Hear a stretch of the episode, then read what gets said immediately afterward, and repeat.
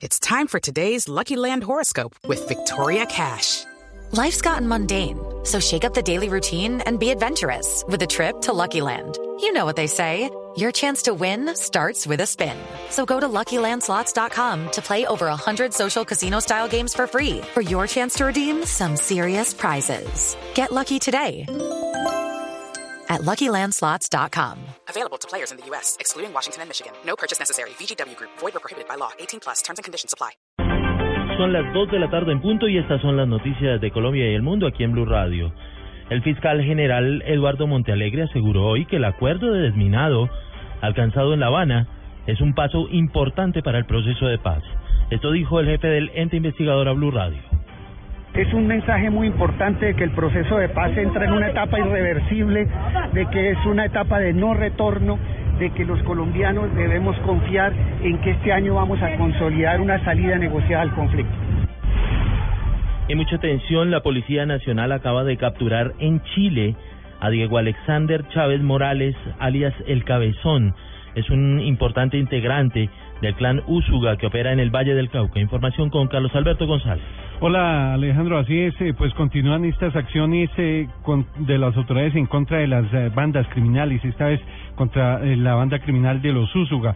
Esta vez dieron con la captura en Chile de Diego Alexander Chávez Morales, más conocido con el alias del Cabezón, quien era el jefe de sicarios e integrante del brazo armado de esta red criminal. Alias el Cabezón, de 29 años, era buscado por eh, la Interpol, solicitado también extradición por delitos de homicidio, de concierto para delinquir y también extorsión. Este sujeto había huido del eh, país en diciembre del año pasado y se instaló allí en Antofagasta, en Chile. Ya se hacen gestiones eh, diplomáticas judiciales para traerlo de regreso al país.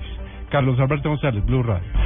Muchas gracias, Carlos Alberto. Seguiremos atentos de esta noticia que se acaba de registrar precisamente allí por parte de la Policía Nacional en apoyo con la Policía de Chile.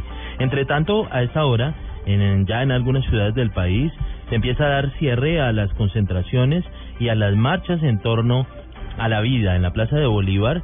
Ya la plaza está totalmente llena, donde ya las personas allí se han concentrado para pedir por el derecho a la vida y en esta convocatoria que ha hecho el exmandatario de Bogotá, Antanas Mocus. También en la ciudad de Neiva se convirtió esta marcha en casi una fiesta por la convocatoria a la vida. Información con Edgar Donoso. En Neiva se vive la Marcha por la Vida. Más de 10.000 personas participaron en el evento. Conmigo se encuentra Andrea Pilar Bautista, directora FENALCO, organizadora de la marcha. ¿Qué se ha vivido en el día de hoy? Bueno, tú lo has visto, Edgar, mucho colorido. Toda la gente le hemos dado un especial hincapié a las niñas, a las mujeres, por ser hoy el Día Internacional de la Mujer. Pero más que una marcha, más que una caminata, aquí estamos haciendo una alegoría a la vida. Y eso es lo que queremos, que nosotros tengamos una vida digna, que vivamos con armonía, que nos queramos entre hermanos. Y este es el homenaje que hoy Neiva y el Huila le está rindiendo tributo a la vida, porque la vida es sagrada. Desde Neiva, Edgar Donoso, Blue Radio.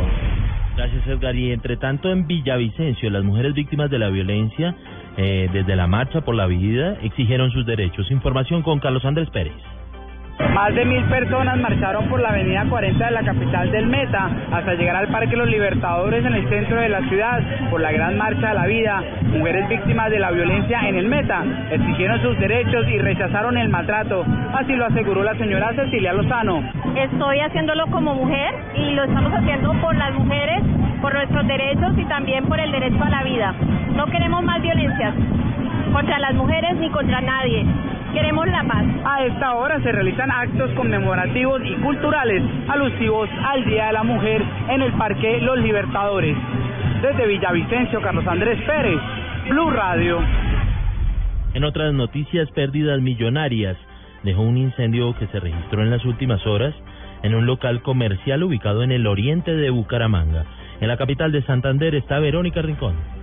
Un cortocircuito sería la causa de un incendio de grandes proporciones que se registró en Bucaramanga y que consumió tres pisos de un local de artesanías.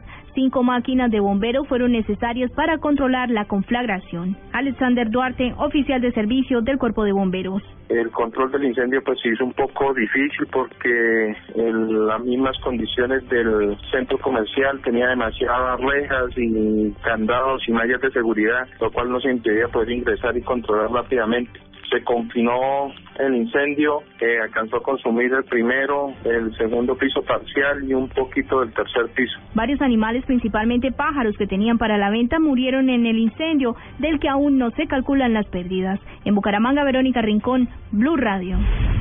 En noticias internacionales, el presidente de Estados Unidos, Barack Obama, consideró que podría haber un acuerdo nuclear con Irán si pueden verificar que no está desarrollando este país armas atómicas indicó el mandatario en una entrevista difundida hoy. También dijo que no obstante, o no obstante advirtió, de que si no pueden hacer las verificaciones necesarias, no van a aceptar ningún acuerdo. Noticias contra reloj en Blue Radio. Noticia en desarrollo, el presidente del Eurogrupo y también ministro de Finanzas de Holanda dijo que no cree que los socios europeos vayan a adelantar dinero a Grecia para este mes, con el fin de solucionar los problemas de ese país en torno a la liquidez señaló que solo darán dinero cuando los griegos muestren que han dado verdaderos pasos. La cifra, cerca de 700 personas se unieron para formar el primer lazo humano de las poblaciones fronterizas de Ecuador y Colombia sobre el puente de Rumichaca por una campaña denominada Unidos por ti mujer en contra del cáncer de mama. Quedamos atentos al voto de conciencia que definirá el futuro de la unión civil de homosexuales que se discutirá el próximo martes en la Comisión de Justicia y Derechos Humanos del Congreso de Perú. Confirmaron hoy los principales partidos vinculados con esa decisión. Son las 2 de la tarde, 6 minutos. Ampliación de estas noticias en blueradio.com. Sigan con Blanco y Negro.